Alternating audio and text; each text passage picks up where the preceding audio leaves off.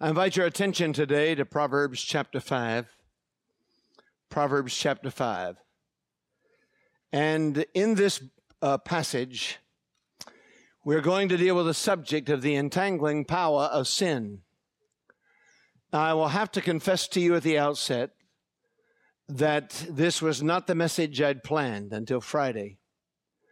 When I saw how occupied the country was with the national moral issues uh, that confront us, I felt compelled that we, we should stop and deal with this issue to some, in some way. This is not a political message. This is a message about God. It is a message of judgment. It is a warning to all of us. And I want us to look at the passage carefully, beginning in verse 15. Drink water from your own cistern and running water from your own well. Should your fountains be dispersed abroad, streams of water in the streets? Let them be only your own and not for strangers with you. Let your fountain be blessed and rejoice with a wife of your youth. As a loving deer and a graceful doe, let her breasts satisfy you at all times and always be enraptured with her love. For why should you, my son, be enraptured by an immoral woman? and be embraced in the arms of a seductress. For the ways of man are before the eyes of the Lord, and he ponders all his paths.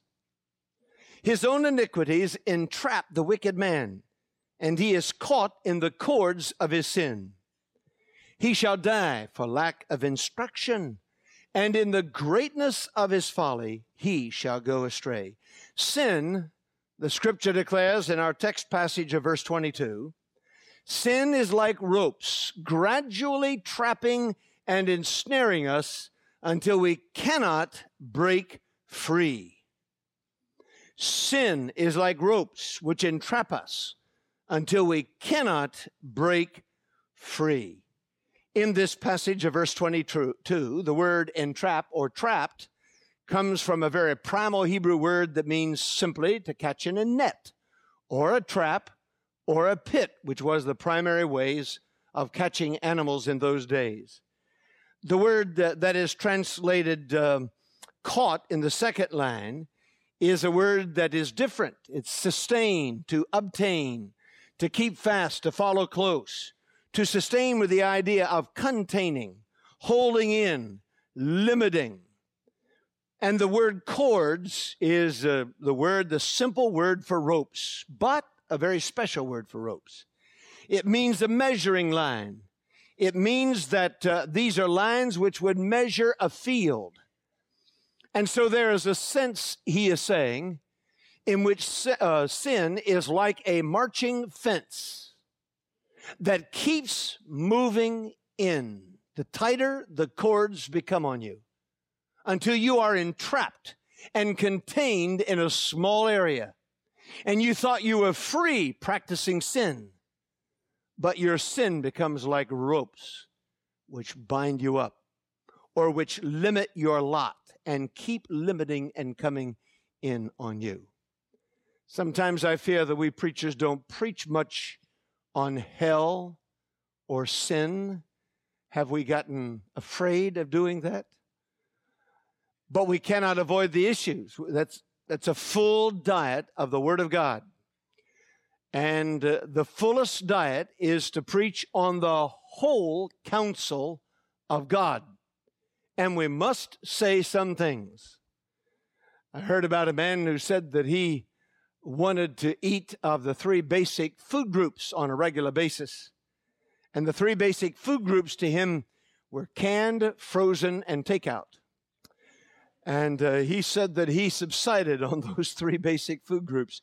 Well, we want a full, rich diet for you, and that includes dealing with the issue of sin.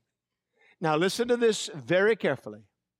The Bible commands forgiveness on our part.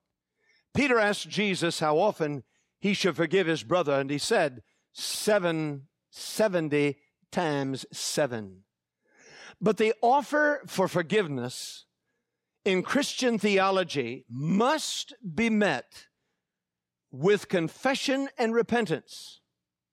Christ died for the whole world to bring reconciliation to the world. And he offers forgiveness to the world. But the forgiveness is not engaged until individually we come to a place of repentance and confession. And when we confess and repent, then forgiveness becomes a reality between God and us and between man.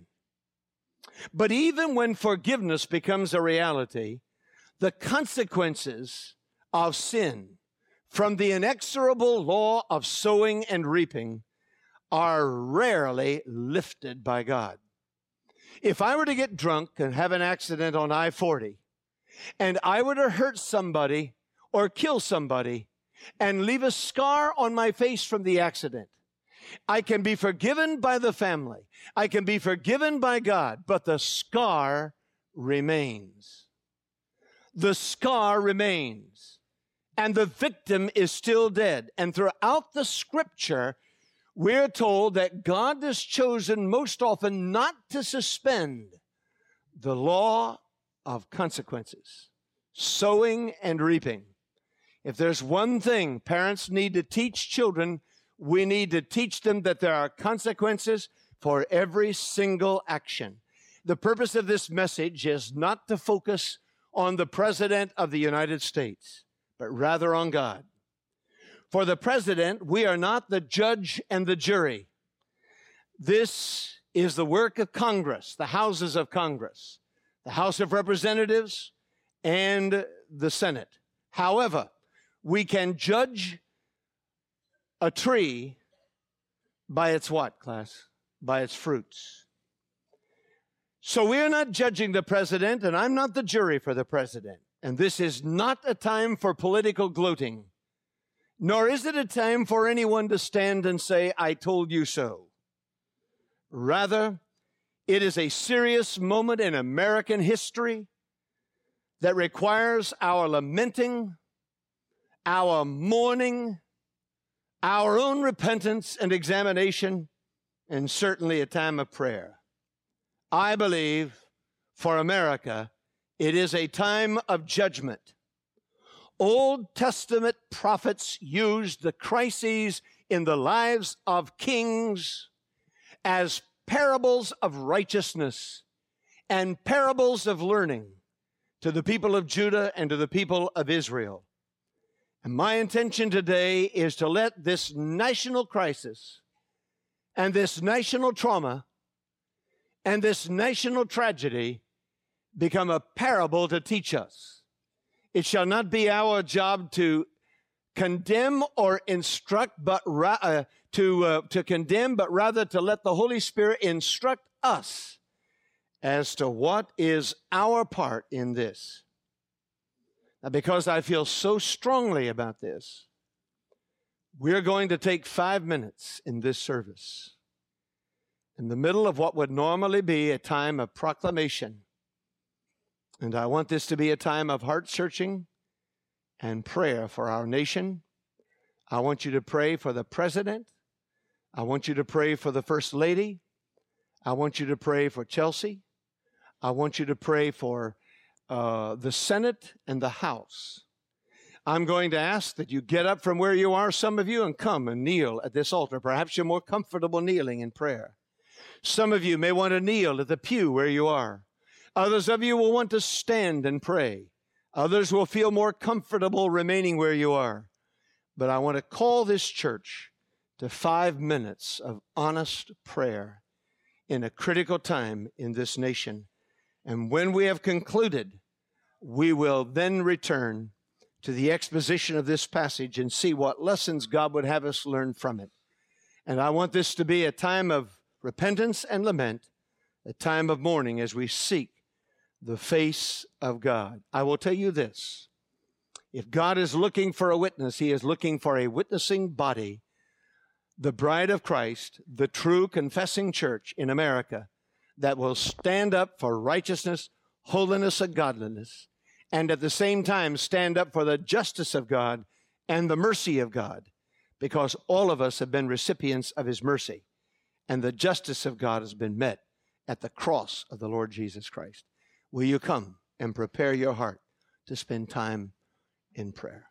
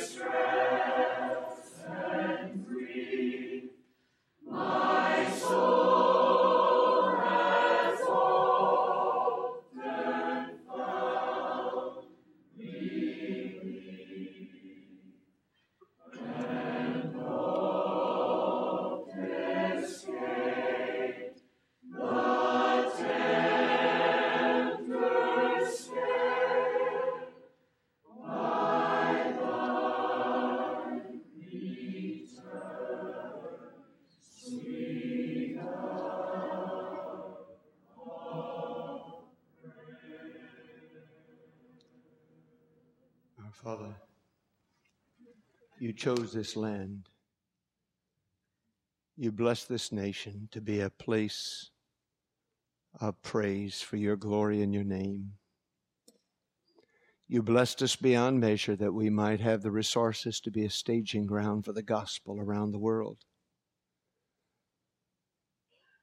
You have made us a land of renewal and revival and the word and holiness and godliness and righteousness. And we have at various times in history fulfilled that purpose, and at various times in history we have disappointed you. But our hearts are broken for our land for the evident disregard of basic morality, basic love. Today, I join this congregation in asking for renewal and revival. I pray for President Clinton that he will understand that you're a God of mercy and love, but your mercy never suspends your justice, and your justice never suspends your mercy and that mercy and justice are met at the cross where there is forgiveness and healing through the blood of Christ. And I pray that you will work in the life of his wife, our First Lady. Oh God, do whatever you want in her life and bless his mm-hmm. daughter. Give wisdom to the House of Representatives. Give great counsel to the Senate. And whatever the future holds, Father, we believe with all of our hearts that the word of Daniel is true. That you're a sovereign God and you raise up and you bring down whomever you like, whenever you please, based upon their relationship with you. Lord, this morning, the issue for America we recognize and affirm is not what do people think, but what do you think? And what is best for this land? So, would you bring a renewal? Would you bring a healing to this place?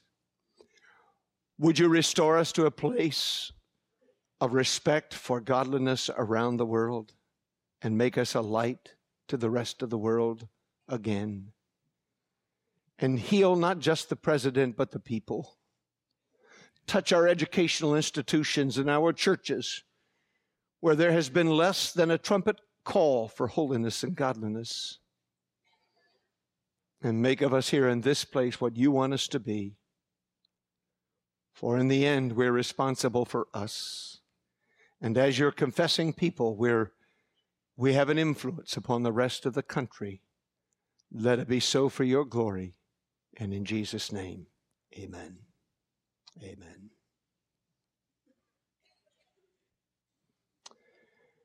Our text gives us some insight to the problem of sin in verse 22. His own iniquities entrap the wicked man, and he is caught in the cords or the ropes of his sin. I would probably make three observations from that text passage that, first of all, sin produces a chain reaction. Sin produces a rope reaction. It is unfortunate, but that's the nature of human nature, and that's the nature of sin. In the case of the president, it appears, as I listened to Gil Davis, the former attorney for Paula Jones, say, all we wanted was no money, just three sentences from the president that she was a good lady, that he was in the room, and that it was unfortunate that this happened. Somewhat of an apology. And because that was refused, then another sin took place. And then a, a suit, a, a deposition revealing something else, which finally caught him in a trap. Whatever happens is not mine or yours to say. Secondly, sin is subject to the law of sowing and reaping. There are always consequences for sowing, always consequences for sin. Sin is to the farmer what sowing seed is. Sin is to the Christian what sowing seed is to the farmer. And there's a reaping. Sooner or later, there will be a reaping.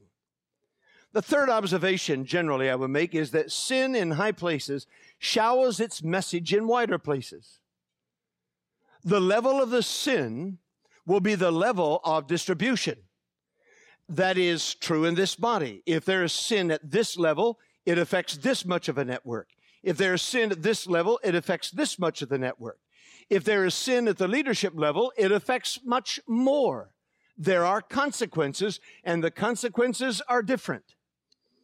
I invite your attention momentarily to 2 Samuel chapter 12, for perhaps one of the best explanations of this is found in the life of David, King David, at a time when he should have been a strong, experienced leader, he fell. And let's look at that for a moment because I want you to see it. Chapter 11, verse 1 when King should have been going to war, he was at home. And he was at home in leisure. In verse 2, he from the roof saw a woman bathing, and the woman was very beautiful to behold, and he committed the sin of lust. And from that he discovered that she was Bathsheba, the daughter of Eliam, the wife of Uriah the Hittite. And in verse 4, he took her and lay with her. And in verse 5, she conceived a child and told David. And in verse 6, he called for Uriah the Hittite, her husband, and brought him back. But Uriah was such a man of integrity. He would not sleep in his own bed with his own wife while his men were there in the fields at war. And so he slept at the door in verse 9 of the king's house. In verse 13, the king tried to get him drunk in order to, that he might go home and sleep with his wife and be a cover for the king's sin. In verse 15, when that did not work, he wrote a letter to uh, the general saying, Put Uriah in the forefront of the hottest battle and let him be struck down. In verse 17, he was killed. And in chapter 12, verse 1, Nathan, the prophet, came to David and told him a parable about the rich man who had many flocks and herds and took the poor man's only ewe lamb. And David got angry at the story. Who has done this? This man will surely die, verse 5, and restore fourfold for the lamb. And in verse 7, Nathan said, You are the man. And it is one of the most instructive passages on sin because in verse 9, he shows that one sin leads to another. Why have you despised the commandment of the Lord to do evil in his sight? You have killed Uriah, taken his wife to be your wife, killed him with the sword of the people of Ammon. The sin of lust led to the sin of adultery, which led to the sin of murder, which led to the sin of concealment. The second thing that we learn about sin is in verse 10 generations will suffer, consequences go on. I wish it were that simple that we could just all wipe this from our memory and it would be forgotten. I love what James Baldwin said one time children have never been good at listening to their elders, but they have been magnificent at imitating them. Let me say that one more time. Children have never been very good at listening to their elders, but they have been magnificent at imitating them. The third thing we learn about sin is in verse 11. Thus says the Lord, Behold, I will raise up adversity against you. Sin is multiplied sin is multiplied.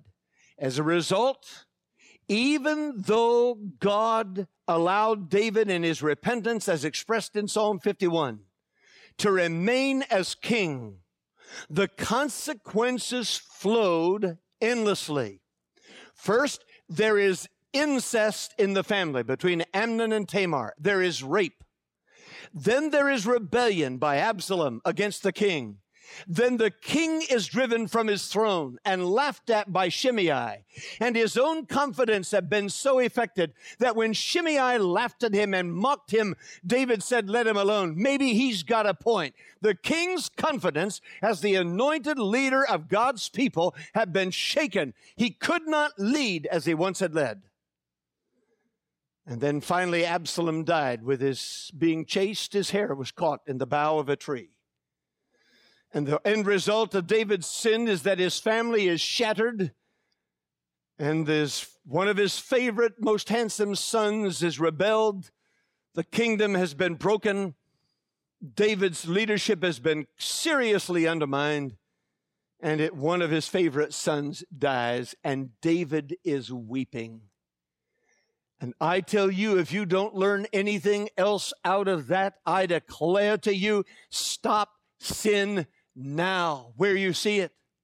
The smallest sin can become one rope, can become two ropes, three ropes, four ropes, five ropes that bind you until you are captive to sin. And nothing but a divine intervention can break those ropes and free you. The fourth thing we learn about sin is in verse 12. You did it secretly, but I will do this thing before all Israel. Here's the fourth lesson we learn about sin. I don't care how secret you think sin is. I don't care how, how much you think it has been covered and hidden. It will always out. I don't know why God has plagued me with the Holy Spirit and constant conviction. It's to keep my, my feet on the right path, I guess. I tell you, I know some people, I've counseled with some people who've gone four years owing money on their credit card. If I miss two days paying my credit card, they call me and write me four letters, it seems. Do you, uh, there's some people just can't get away with anything.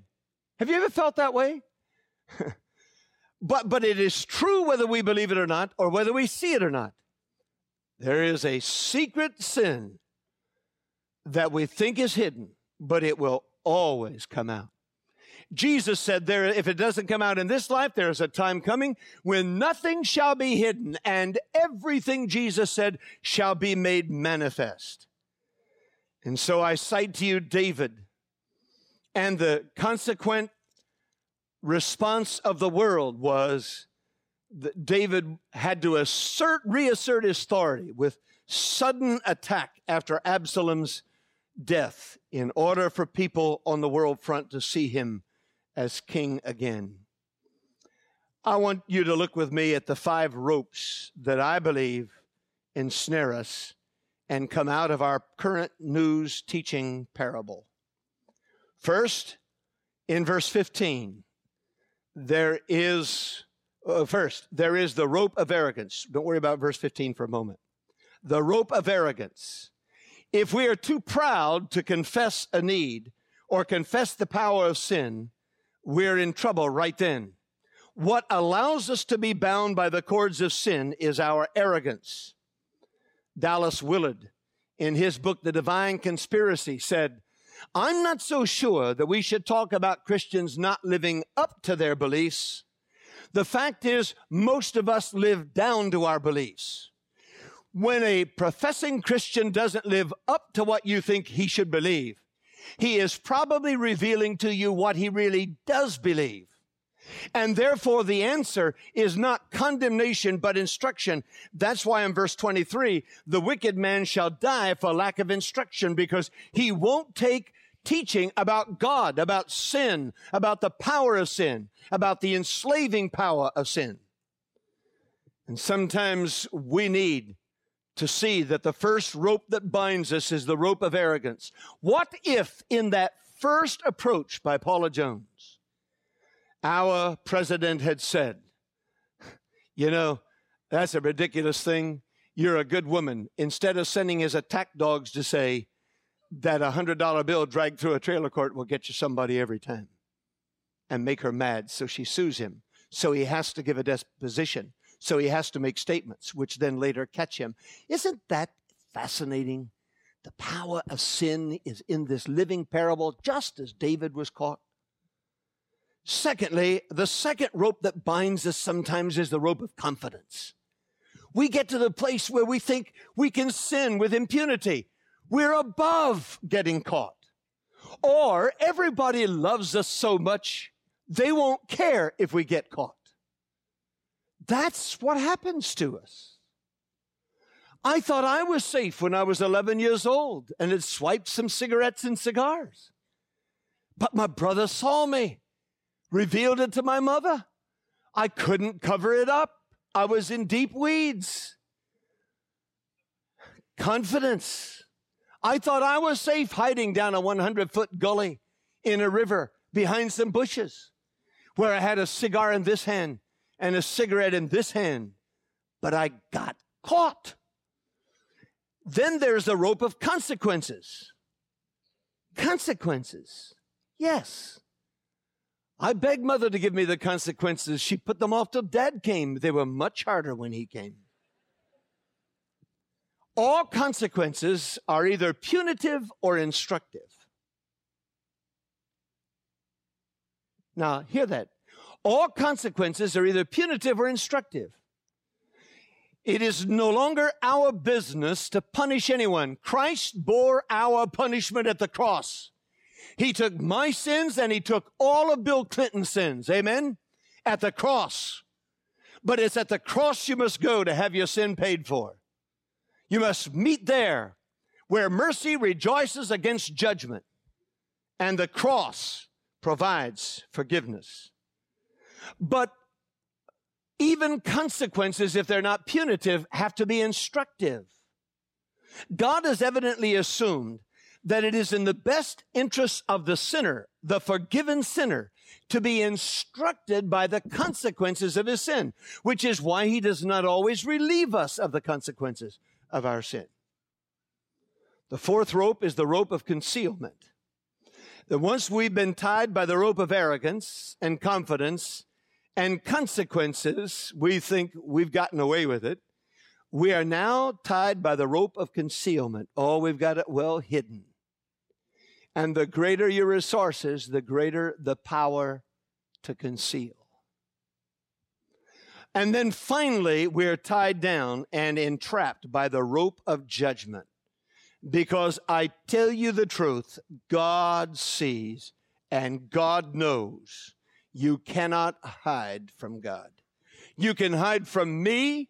You can hide from uh, from Larry Sauls. You can hide from Ken Clegg. You can hide from from uh, Francis Smith, but you cannot hide your sin from God. How do I avoid falling into that trap where I'm enslaved by the cords of sin? There are five ways, and here they are. Verse 15. First of all, be contented in verse 15. I love the figure here. Drink water from your own cistern and running water from your own well. Hey, why did God give you a, a spouse? Drink from your own well and rejoice in what God has given you. That's why God condemns adultery. It's a lack. Why are we Why are we not contented with the one God gives us? Millions of men every year think the grass is greener on the other side of the fence. I am telling you, folks, that grass has to be mowed also. Amen. And you might be better off with the grass on this side of the fence. She's a known quantity. Ah, yeah, she's not perfect. I know that. Yeah, she has halitosis in the morning. Everybody does. So do you. But listen, the scripture declares we should drink water from our own cistern. That means I'm to take my satisfaction in life. God made man for each other. And he made sex for our intimacy and enjoyment. And we are to drink from our own cisterns and take water from our own wells and leave everybody else's well alone. Amen? And unless we take that standard and take that stand, this country cannot sustain a social fabric if everybody is drinking from everybody else's well. Do you understand what I'm saying? And you children who don't understand, talk to dad this afternoon. Secondly, we avoid falling into the trap of being captive of our own sins when we not only we're contented, but we're restrained. We must be restrained. Look at verse 16. Should your fountains be dispersed abroad, streams of water in the streets, should the intimacy and the love and the honor and the joy that you have to give to your spouse, should that be showered in the streets? Should we walk down the streets and say, well, let me see, I think I'll take that one, and I want this one, I want that one. Folks, never in a hundred years is that the posture of a believer. I know there are times when things don't work out. I know there are critical times, and many of you have been through painful tragedy and painful hurt in divorce. And I would not overlook that for a moment. But generally speaking, should your fountains be dispersed abroad, streams of water in the streets, let them be only your own, not for your strangers with you. As I sat in bed last night talking to my wife for, I don't know, 15 or 30 minutes about all kinds of things, she said to me, I like it when we talk like this. And I thought, you know, something happens in pillow talk in a marriage. You can talk with each other about things that doesn't really happen anywhere else or anytime else. Is that true for you? It should be. But not only should we be contented or be restrained, but we should be satisfied. Verse 18. Let your fountain be blessed and rejoice with the wife of your youth. Let your. I, I, like the translation. I, I like the translation. Where is it anyway? Somewhere here from the New Living Bible, the translation that says, Drink water from your own well. Share your love only with your wife. Why spill the water of your springs in public having sex with just anyone? You should reserve it for yourselves and don't ever share it with strangers. Let your wife be a fountain of blessing for you. Amen. Don't you like that? Looking on your wife as a fountain of blessing? Just restoring, encouraging, feeding, filling your cup. Be contented, be restrained, be satisfied. You say, wait a minute. Pastor, I don't know the difference between contentment and satisfaction. Oh, yes, you do. Remember when you were a child and you got up, my dad always made us eat breakfast before we could open the presents at the tree on Christmas Day, and I've always done that. Everybody's got to go eat breakfast before you can open up any presents. Now, when I ate Christmas breakfast, uh, sugar cake and and uh, eggs and bacon, a country ham, usually country ham at our house. When I was done, I was contented, but I wasn't satisfied. Do you understand the difference now? I was contented, but I wasn't satisfied. I wasn't satisfied till I'd gone to that tree and opened up that present to see what, what I'd gotten for Christmas. That's when satisfaction usually came. The fourth thing is we should be faithful. Look at verse 18, the second part. Rejoice with the wife of your youth. Keep that covenant as God enables you. Rejoice with the wife of your youth.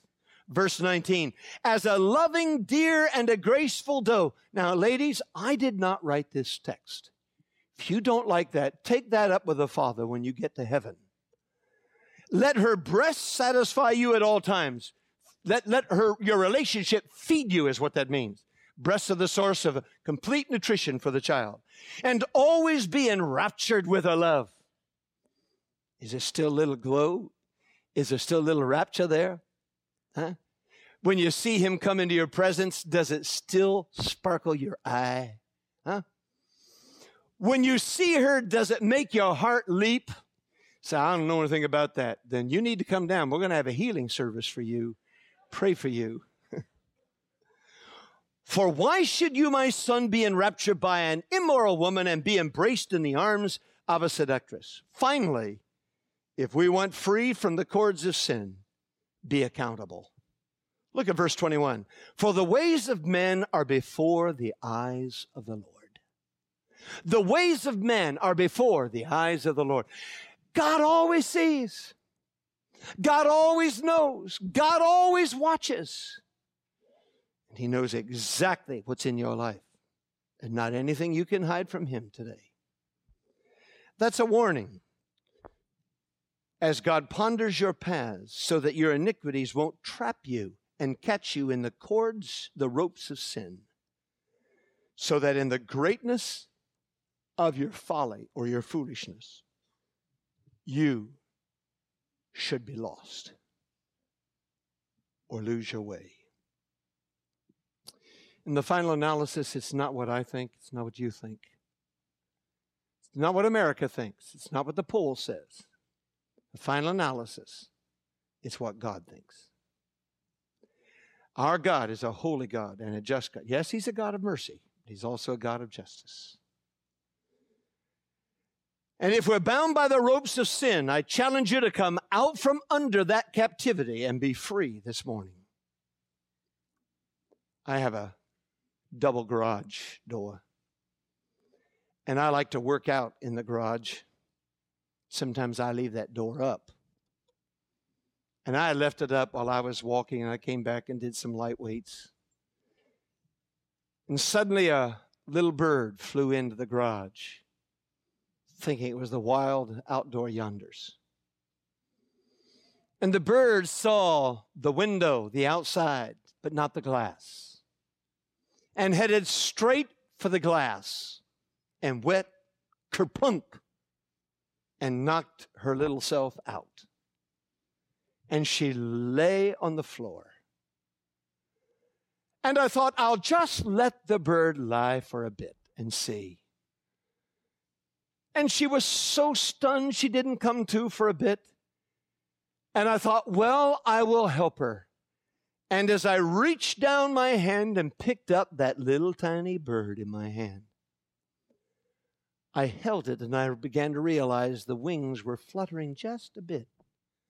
And the beak was moving just a bit.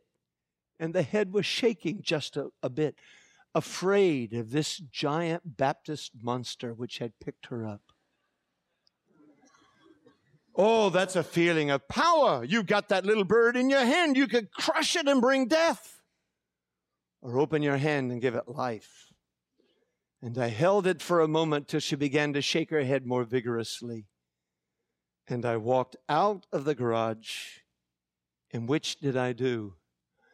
I opened my fingers in my hand. She couldn't believe she had been set free. She sat there in my hand trying to stand up, and then all of a sudden flew off into the wild blue, free as a bird because of this Baptist monster who had released her and given her freedom. You may think that God's rules and God's laws are enslaving and limiting. The truth is, when you're captivated by the lordship of Jesus and a love for Jesus, is when you have your greatest freedom. And you may think that you are free to sin, but sin has its own characteristic which enslaves and entraps and surrounds you until you're a slave and you hardly know it. And then you try to justify yourself to the rest of the world. I invite you to come to the cross where there is freedom from the guilt of sin. And there is power to be free from sin. And if you'll just put yourself in the hands of God, in the hands of Christ, you'll find the greatest freedom of all to be what God has made you to be. And then you will be the greatest witness the choir sang about that you can possibly be. Amen and amen. Let us stand in prayer.